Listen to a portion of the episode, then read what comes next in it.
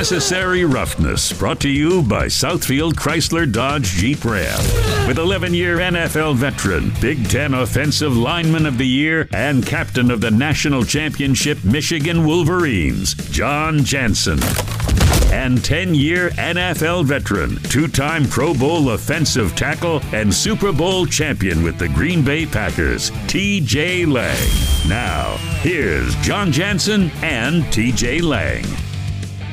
Well, welcome back for another edition of Necessary Roughness. TJ couldn't join us today. He's going to join us a little bit later in the week as we prepare for the final preseason game that the Detroit Lions will have against the Carolina Panthers, their only away game. Some of the concerns I do want to address some of the things that I saw last week, Saturday night, as the Lions took on the Jacksonville Jaguars.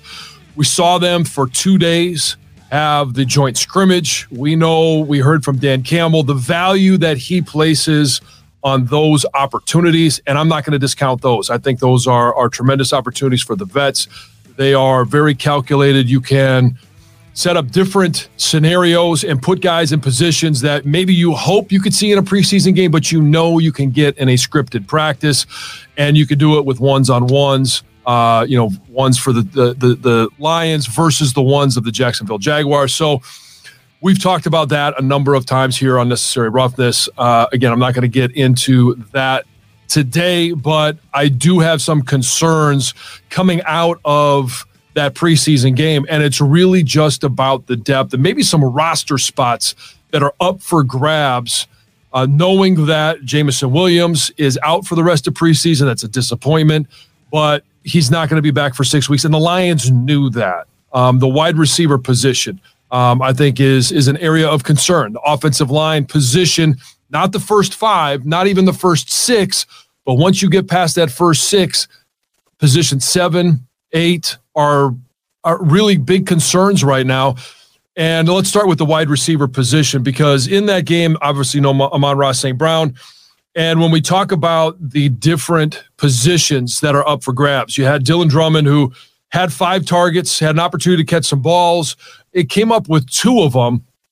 And I think Dylan Drummond, there's a really good chance that he makes this team. And and he's one of those guys that is we all do in the in the in the preseason and throughout the offseason. We pick and choose some guys that we really, you know, we kind of fall in love with, whether it's their story, it's the opportunity of uh, and Dylan Drummond is one of those guys where I've kind of fallen in love with this story. I know he's one of TJ's guys from Eastern Michigan, but they brought him in strictly as a warm body for rookie minicamp. They needed more bodies. They wanted to see some of the defensive guys that they brought in, and he wasn't really a part of their future equation. Now all of a sudden he shows up, plays well. They invite him to training camp.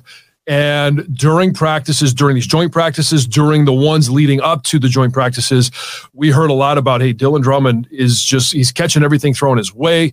We haven't seen that in the games. We've seen him make some some good plays, but we've seen him run really good routes. We see a guy that has the drive, that has the determination. He has all of the intangibles, it feels like, that Brad Holmes, Dan Campbell, Chris Spielman are all looking for.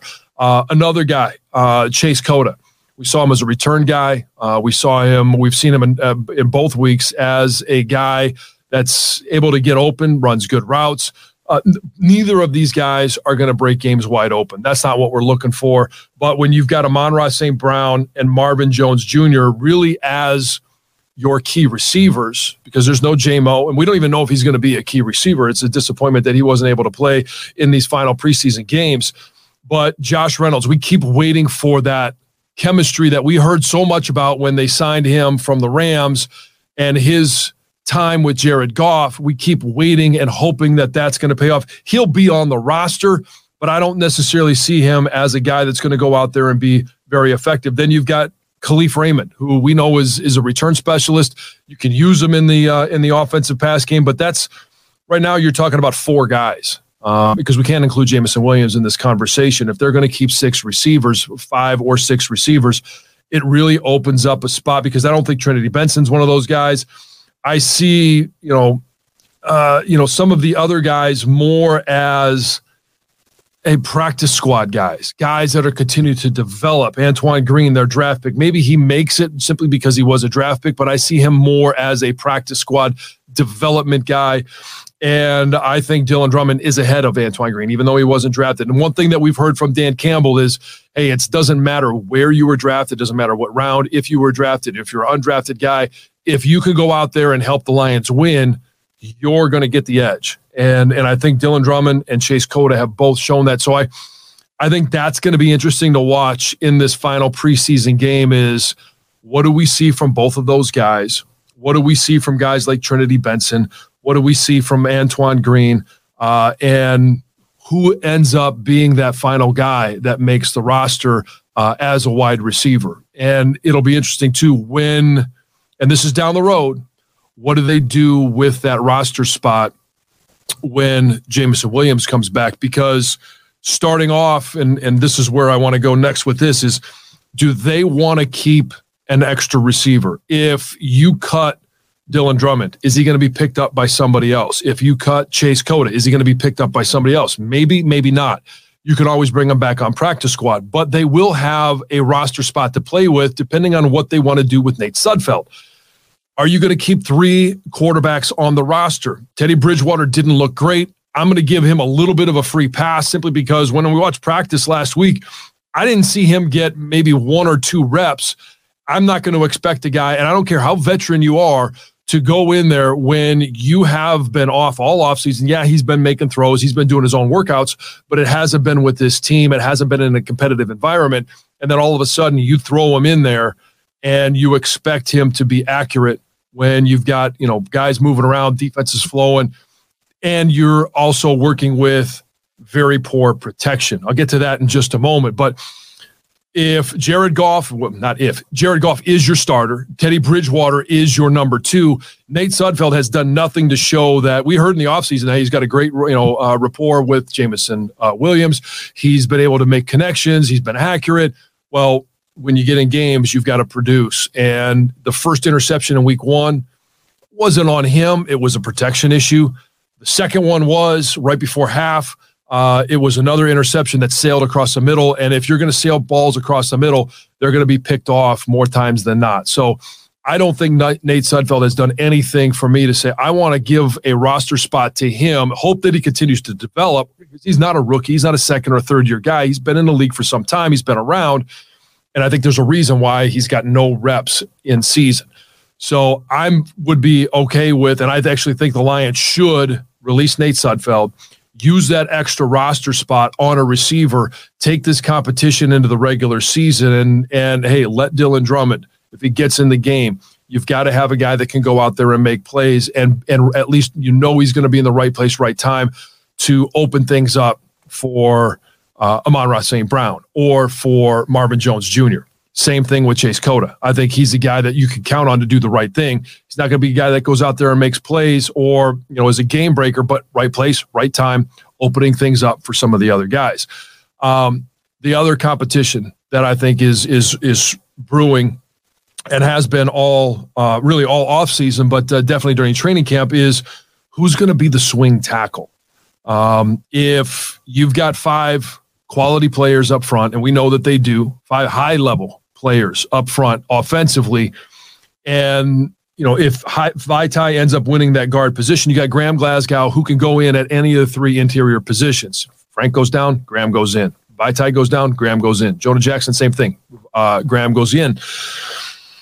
What are you going to do with that backup tackle position? Because in previous years, the two previous years, Matt Nelson was that guy. And if Decker goes down, hey, you move Penei Sewell over you put Matt Nelson in there. I'm not expecting Matt Nelson to go in or anybody to go in and be the backup left tackle. That is an opportunity that I would give to Penei Sewell, move him over there. We saw as a rookie, he was able to do that. He's got the athletic ability, he can make that adjustment. But who is going to be the guy that comes in and plays that backup tackle position? Now, if you lose one guy, this offensive line I think could be fine. I mentioned Graham Glasgow. You lose two guys. I you should be able to be okay. And if it's Matt Nelson, and he beats out a guy like uh, Germain Ifedi. All right, familiarity with the offense would be a reason that Matt Nelson does. Uh, Ifedi, if he wins that position, it's going to be on experience in the league. He's a guy that's, I think, eight or nine years in. He's a former first round pick. He's never really played to that level, but uh, you know, is a guy that you could put in at that right tackle position, whether it's him or Matt Nelson, you're then going to modify the offense. And it's bringing a receiver over in motion to help set the edge, bringing a tight end over and setting them up in that in that position outside hip of the tackle or on the inside whatever it is, you're going to have to give them some assistance. What I think will be the separator and we'll probably learn more in this third preseason game as guys get more reps is what are you what can you do in the run game? And right now, I've been very disappointed with both guys in regards to their footwork, their technique, their ability to, at least on the backside, get some cutoffs. That's where I've been surprised that Matt Nelson hasn't taken a step forward. Front side, you can create double teams, you can create opportunities, angles, and footwork to give yourself an advantage. Backside, it's it's simply about understanding the offense and effort. Um, and that's where I have a question about both of these guys. So that's a competition that's brewing. And here is the outside force that we don't really know about. And that is, yeah, you'd like to go out right now and find another wide receiver. Well, there's not a lot of guys out there. Jarvis Landry, I know, is out there. Uh, old friend Kenny Golladay is out there. Um, you know, Julio Jones is out there. There's some guys that you could go out and add to this wide receiver room. I'm not ready to go out and do that. Same thing on the offensive line. Not ready to go out and grab anybody that's not currently employed. There will be some quality players, just like we mentioned the possibility of cutting Dylan Drummond or Chase Cota, that there are going to be quality players that are cut throughout the course of training camp. And, you know, at the end, when the final cuts are made, final roster trim down, maybe you're able to go out there and grab a receiver that can help you um, as a third, fourth, fifth option. Maybe you can grab an offensive lineman that can come in and be, you know, you know, start out until he learns the offense, your eighth guy, and then it, you need a swing tackle. You need somebody that can go in there and get you out of a half. Maybe start one or two games. But if you lose three offensive linemen, if you lose two offensive linemen, you use three offensive linemen. You know, chances are not many teams in, across the NFL can do that as well. Um, so it's going to be interesting. And then you also have one more option and this will be interesting as we lead up to the final cut day, which is next Tuesday, is are there trade pieces that Brad Holmes has? How do they view Julian Okwara on defense? Is he a guy that they're gonna maybe they maybe that extra roster spot isn't a receiver, maybe it's not an offensive lineman, maybe that extra roster spot is an edge rusher because you don't want to let Julian Okwara go and you're not going to keep a third quarterback. You keep that extra roster spot on the edge that's a possibility. But the way that he has shown, I don't know that he moves up the depth chart for the Lions, but there may be somebody out there that is looking at him and going, you know what, four sacks in the preseason through two games, we could use that. That's something that we need, whether as a starter or a depth guy. Uh, and so Brad Holmes could go out there and market a guy like a Julian Okwara. So TBD on the final roster spots. Those are two battles that I am looking at the wide receiver position, adding some depth, adding some talent, uh, that fourth or fifth wide receiver, but also on the offensive line. I was uh, disturbed by what I saw the backups do for this offensive line. Top five were good, six were good, seven were starting to walk down a road that I don't want to go down. But who's going to become available?